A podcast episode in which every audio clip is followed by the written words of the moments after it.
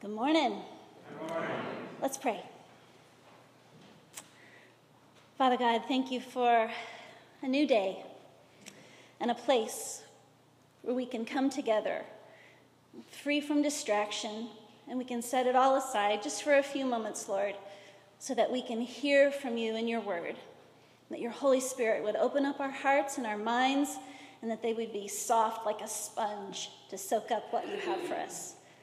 Lord, I ask that everything I say and everything we think about um, would be true and would glorify you. In Jesus' name I pray. Amen.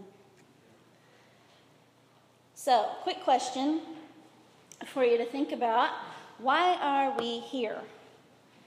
Now, I don't mean here in this building or in this town.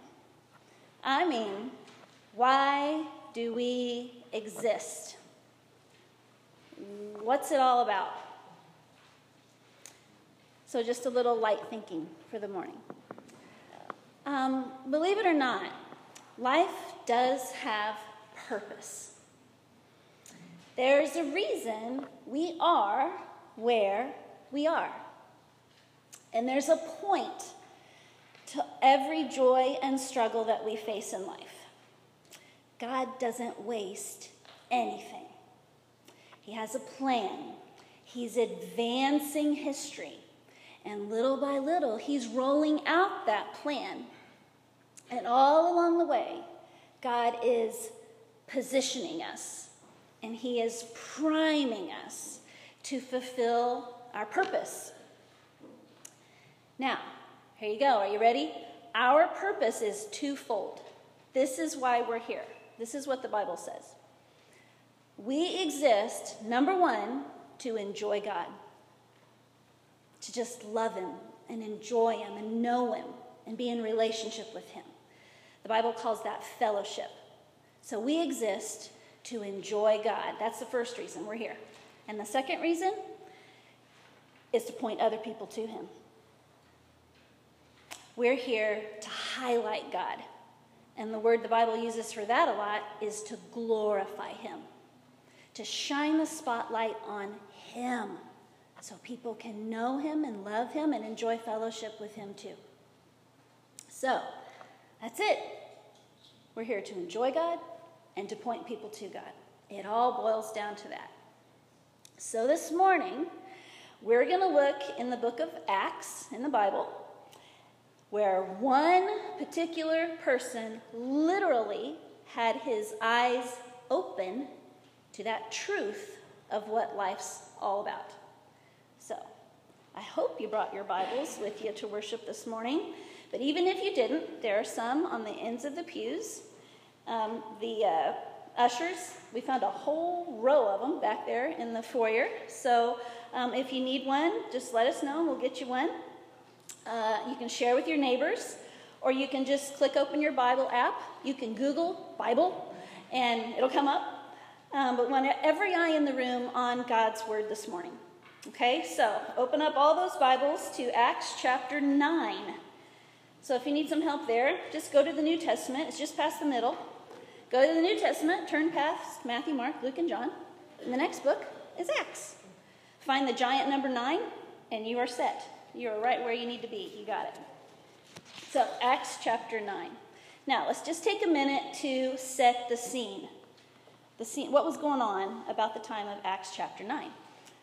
At that time in history, Jesus had already um, offered three years of ministry, right, all around um, the area of Judea and Galilee and Samaria and in that area. And he died on the cross, and he had risen from the dead, and he had appeared to hundreds of people, including the apostles. And after about 40 days, he ascended back to heaven to God the Father. And just like Jesus promised, God had sent the Holy Spirit to earth to live inside, to indwell the hearts and the minds of all the people who believed that Jesus is who he says he is. And when that happened, when the Holy Spirit came, um, the first people to receive him were the apostles and the believers. And that happened in Jerusalem at what we call Pentecost. And we've talked about that before um, here in church. When Pentecost happened and the Holy Spirit came, the church was born.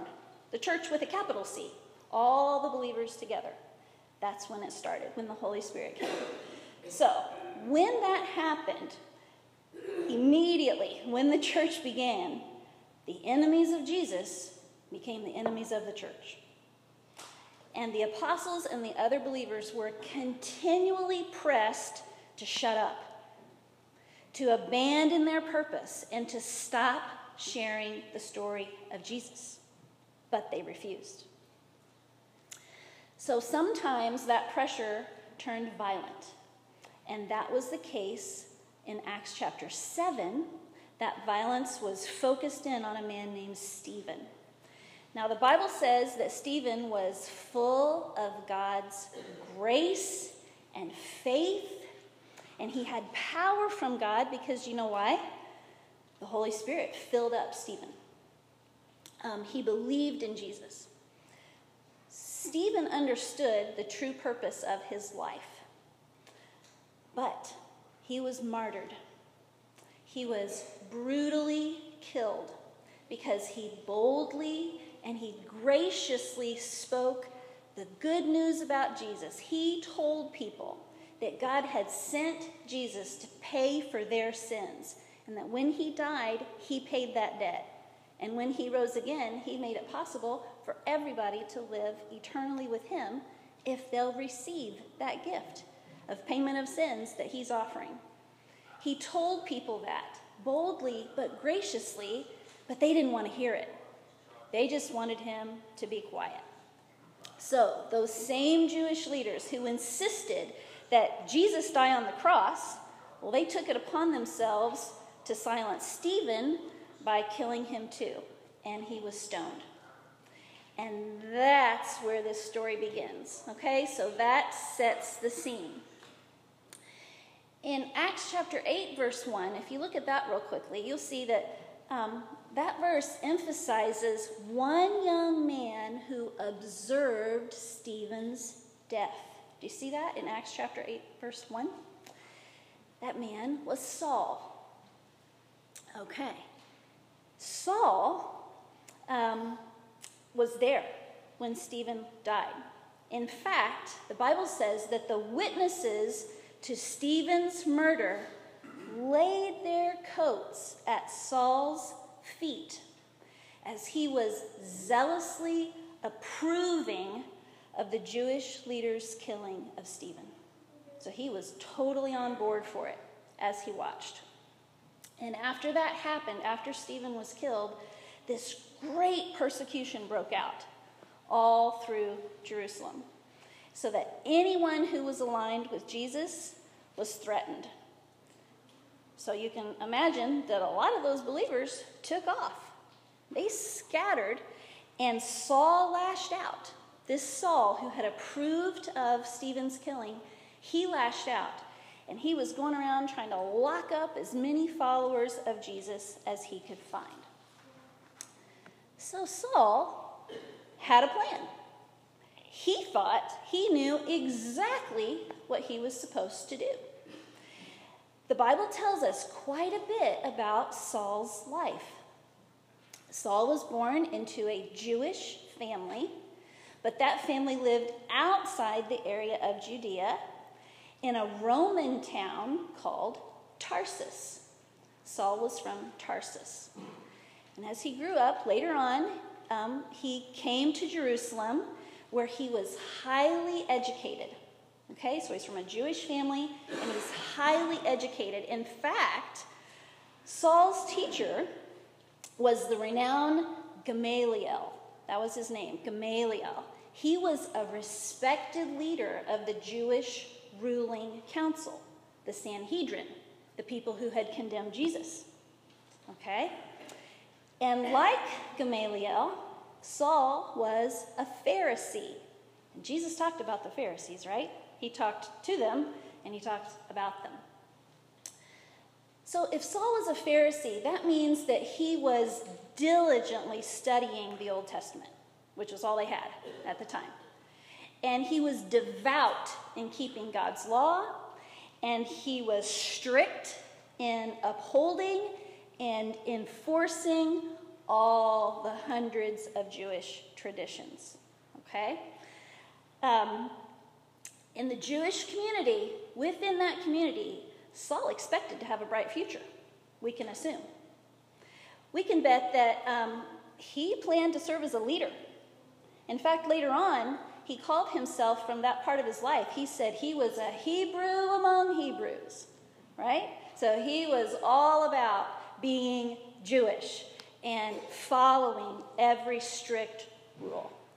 Saul was proud of where he'd come from and all he had accomplished and what he knew and who with whom he was associated.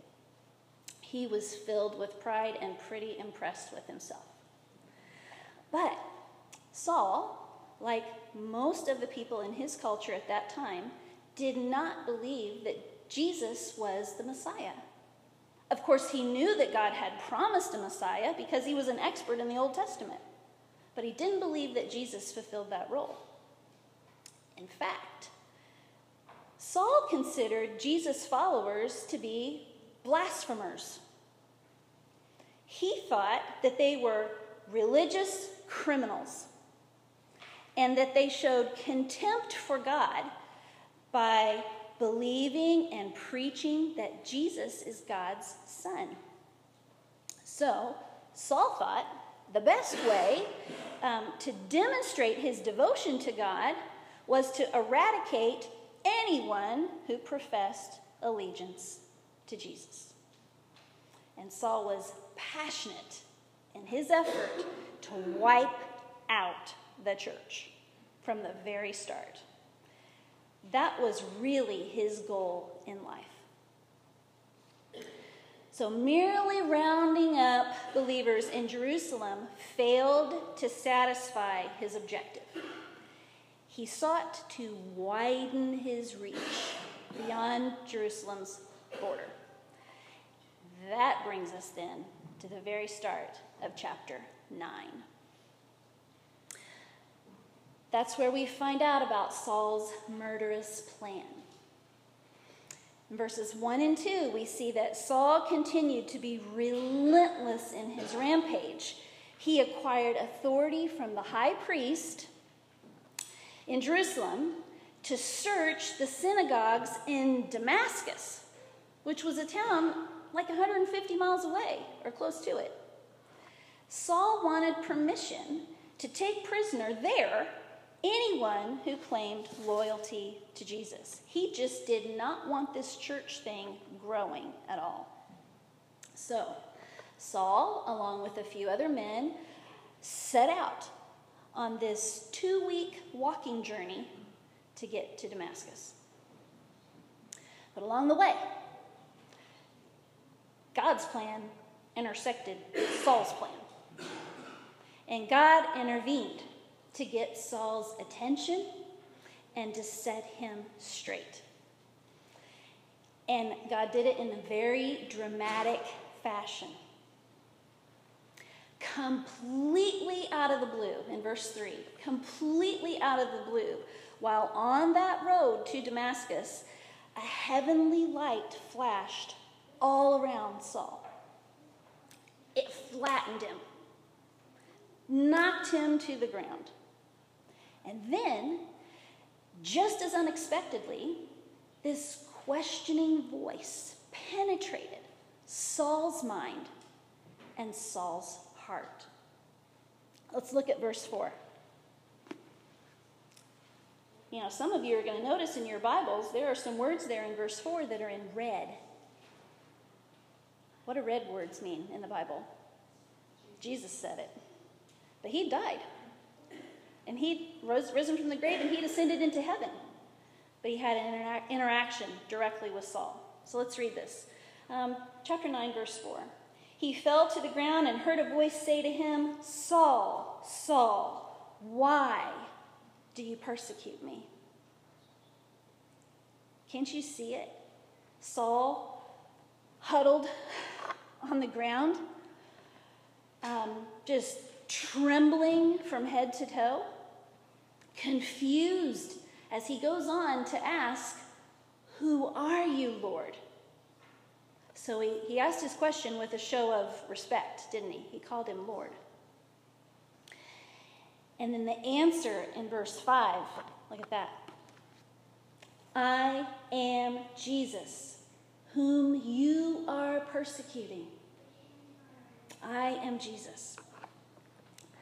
Now that's an introduction. Is it not?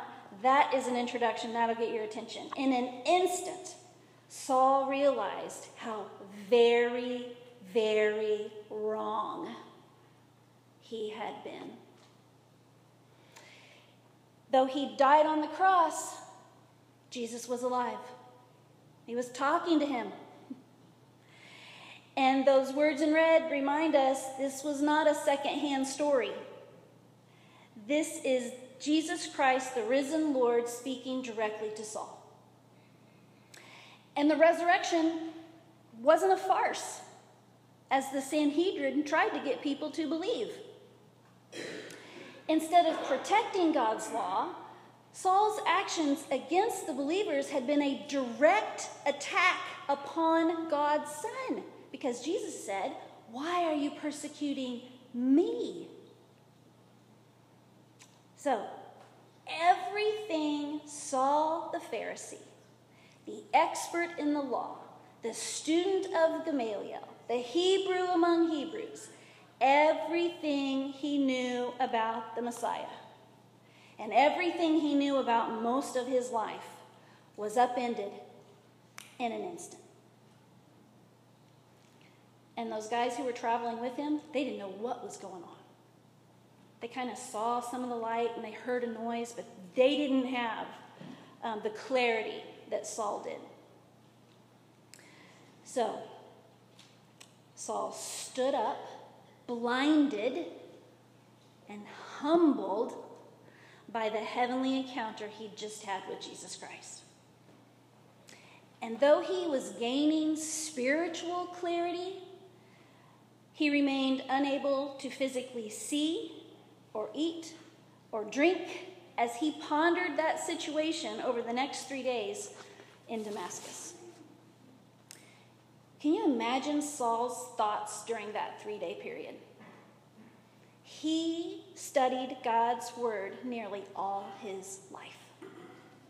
He knew a lot about God, but he never really knew God until that moment on the Damascus Road. And Saul had pursued stopping Jesus' story until Jesus stopped him in his tracks. And in Jerusalem, Saul could see his future taking shape. Right? He probably knew what he thought was going to happen with his life. But in Damascus, he couldn't even see his hand in front of his face. Saul's plan had dissolved the moment that bright light flashed. And God's plan to bring true purpose into Saul's life was just beginning to be revealed. Meanwhile, we're up to cha- our verse 10 in chapter 9. So look at that for a minute. All this is happening with Saul, and meanwhile, God was preparing another man for a very different meeting. Ananias was his name. And Ananias was a dedicated follower of Jesus in Damascus. He lived there. And he received his own personal call from the Lord. Look there um, in verse, oh, what, 10, 11. There are more words in red, right? So Ananias receives his word from the Lord. And God told him told Ananias to go to a specific house on a specific street and talk with a specific man, Saul. And God said to Ananias that Saul would be praying and that Saul had received a vision from God, so he would be expecting Ananias to come and restore Saul's sight. So, it would be wonderfully amazing to receive clear instructions like that from the Lord, wouldn't it? Go to this place in this town and meet with that guy and say this and do that. Yes, Lord, I'll do it. but that's not usually how life is. But for Ananias, it was. But you know what? Ananias had heard about Saul. He had an infamous reputation among believers, didn't he?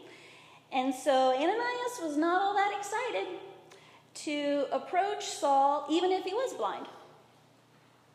Oftentimes, it is scary to follow the path God lays out before us.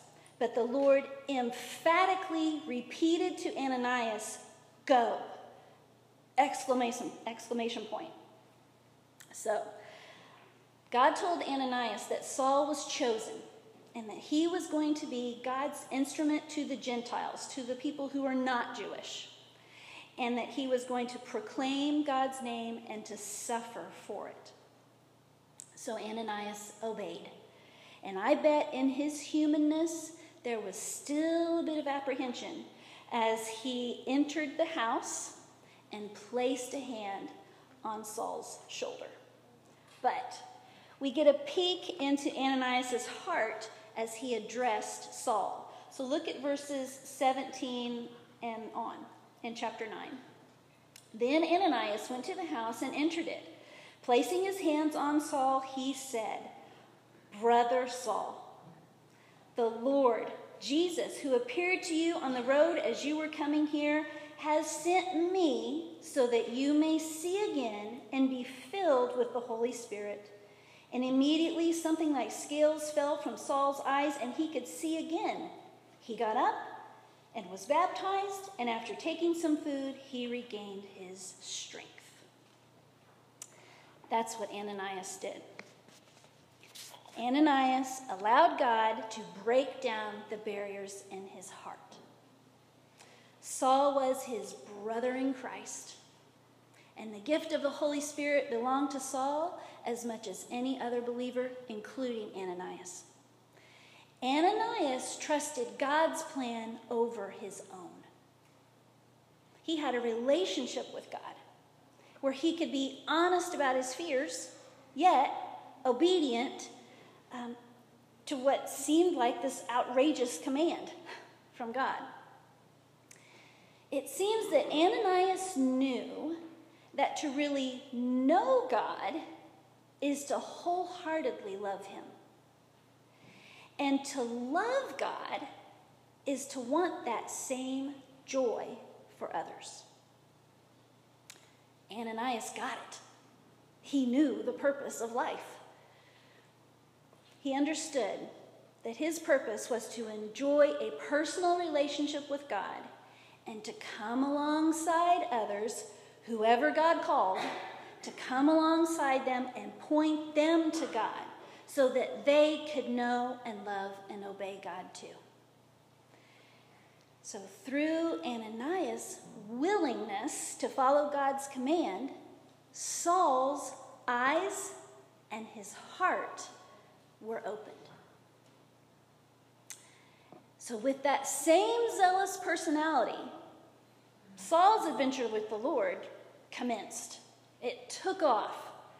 Saul went through an amazingly inspired, Holy Spirit empowered transformation.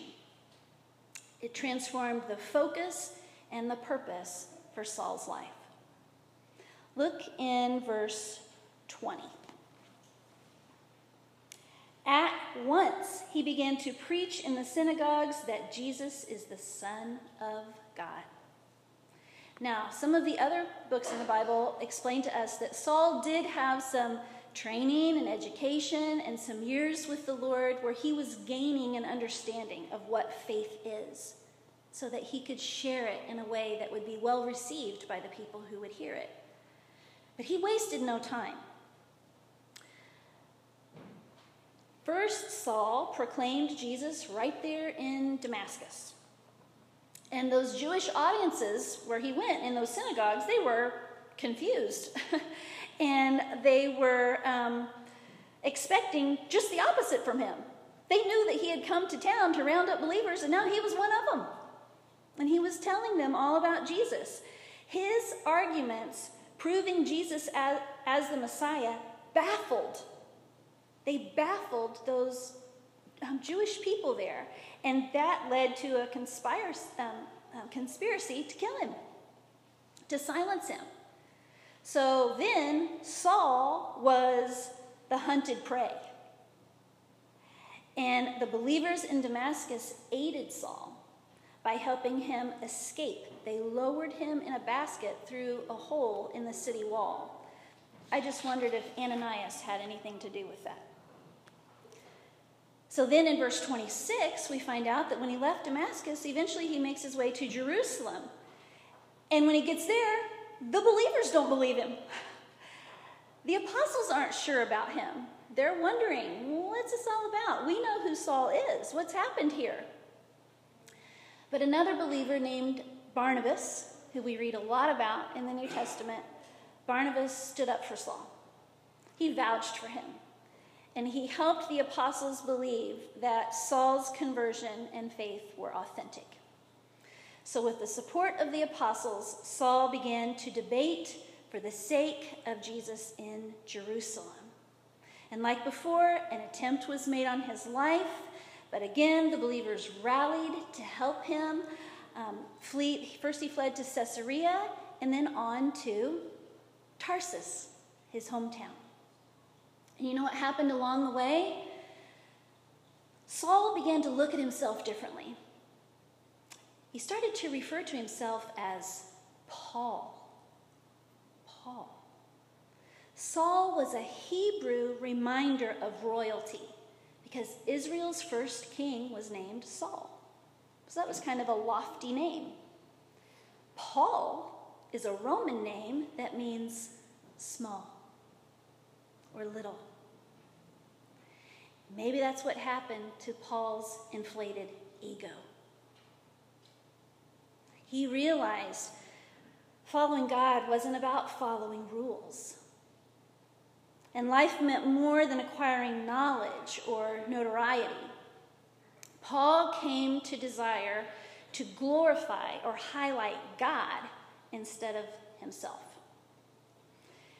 And it is astounding to consider what God did in Paul's life. The transformation that occurred in his heart and in the direction of his life. God gave Paul the gift of serving him, of being part of God's plan. And it was not easy. Paul faced unimaginable hardship as he traveled throughout Asia Minor sharing the story of Jesus. So I just want to, just for a minute, I want to give you some picture, some idea, some taste of what Paul went through to obey the Lord's command to share Jesus' story with the Gentiles.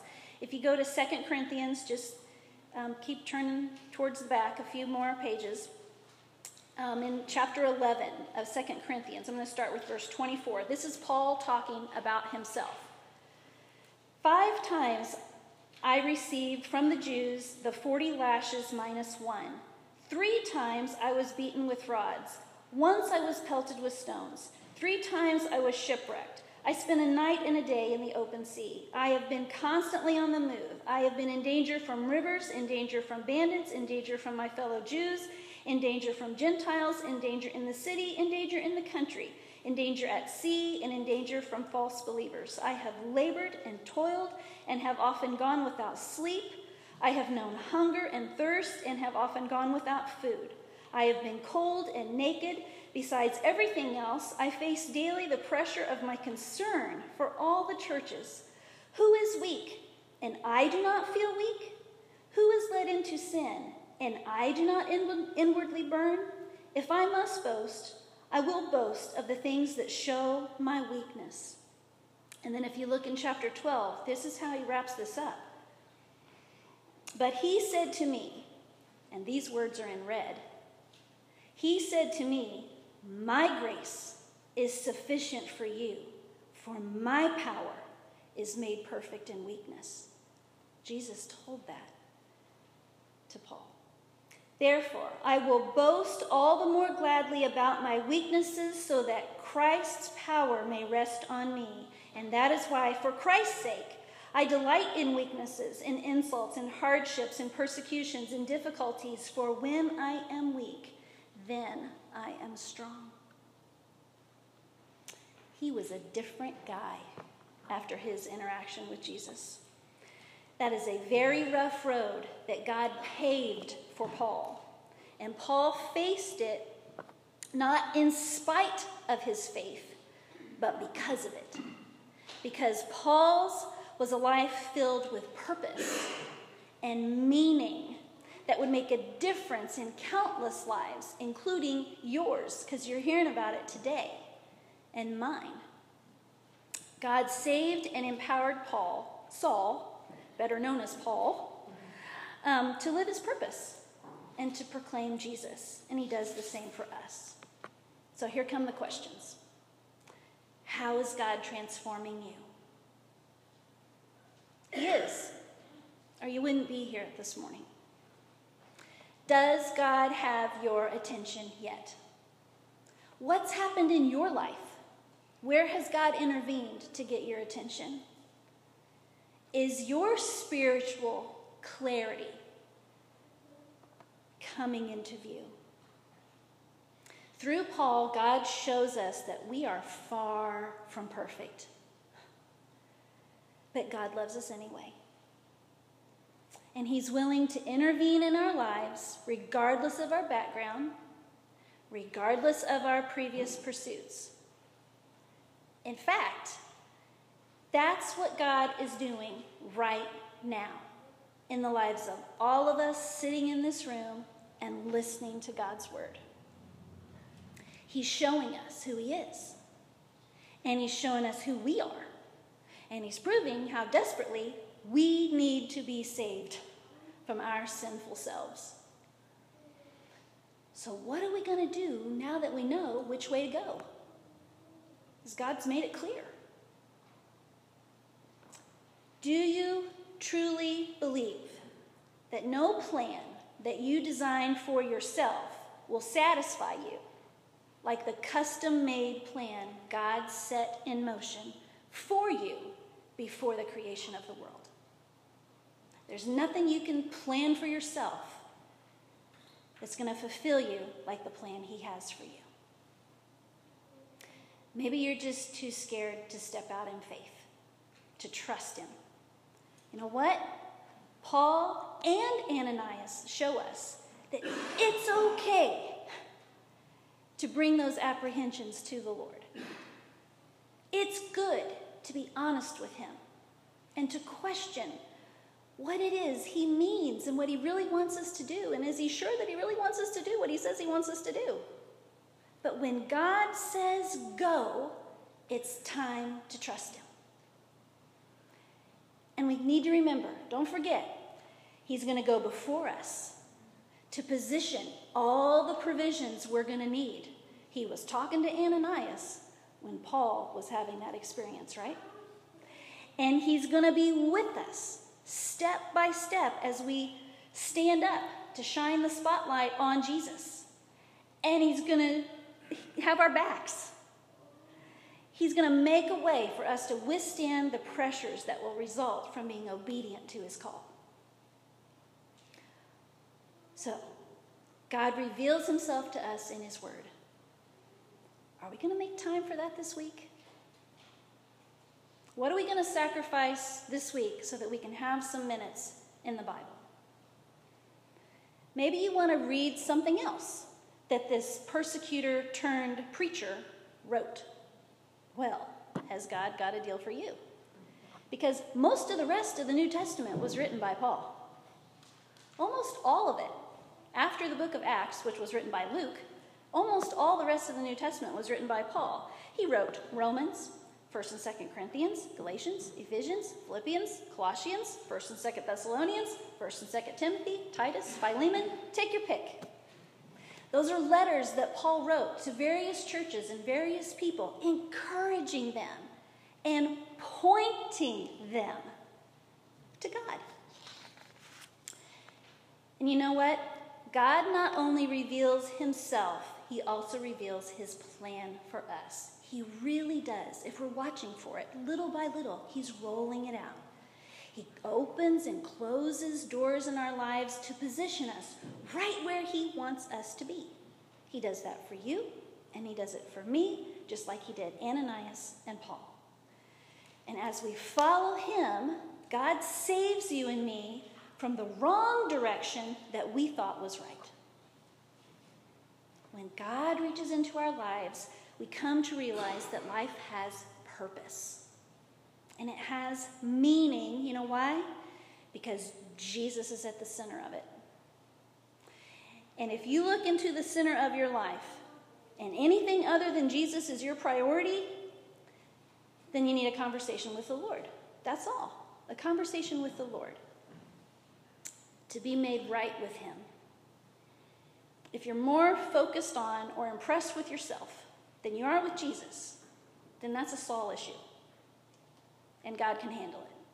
He can take that conversation. So, Saul wasn't beyond God's reach. Saul, the guy who was out there killing Christians, he was not beyond God's reach. Neither are any of us.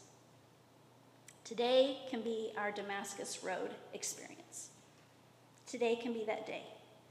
So here's my prayer I pray that you can't stop thinking about Saul all week long. That you see that Damascus Road and you think to yourself, if God can intervene in that guy's life, then he can handle mine.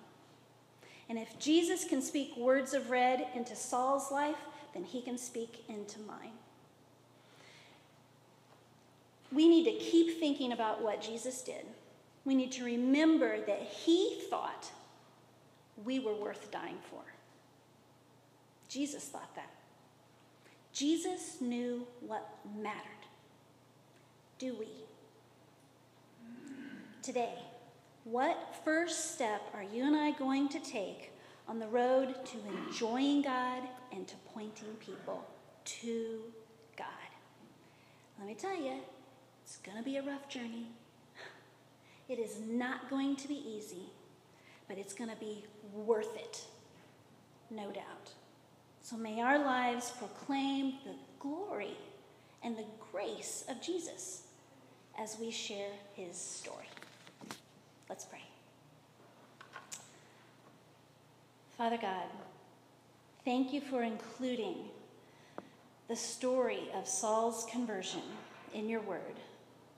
Thank you for showing us that you're not out there looking for perfect people to do your work.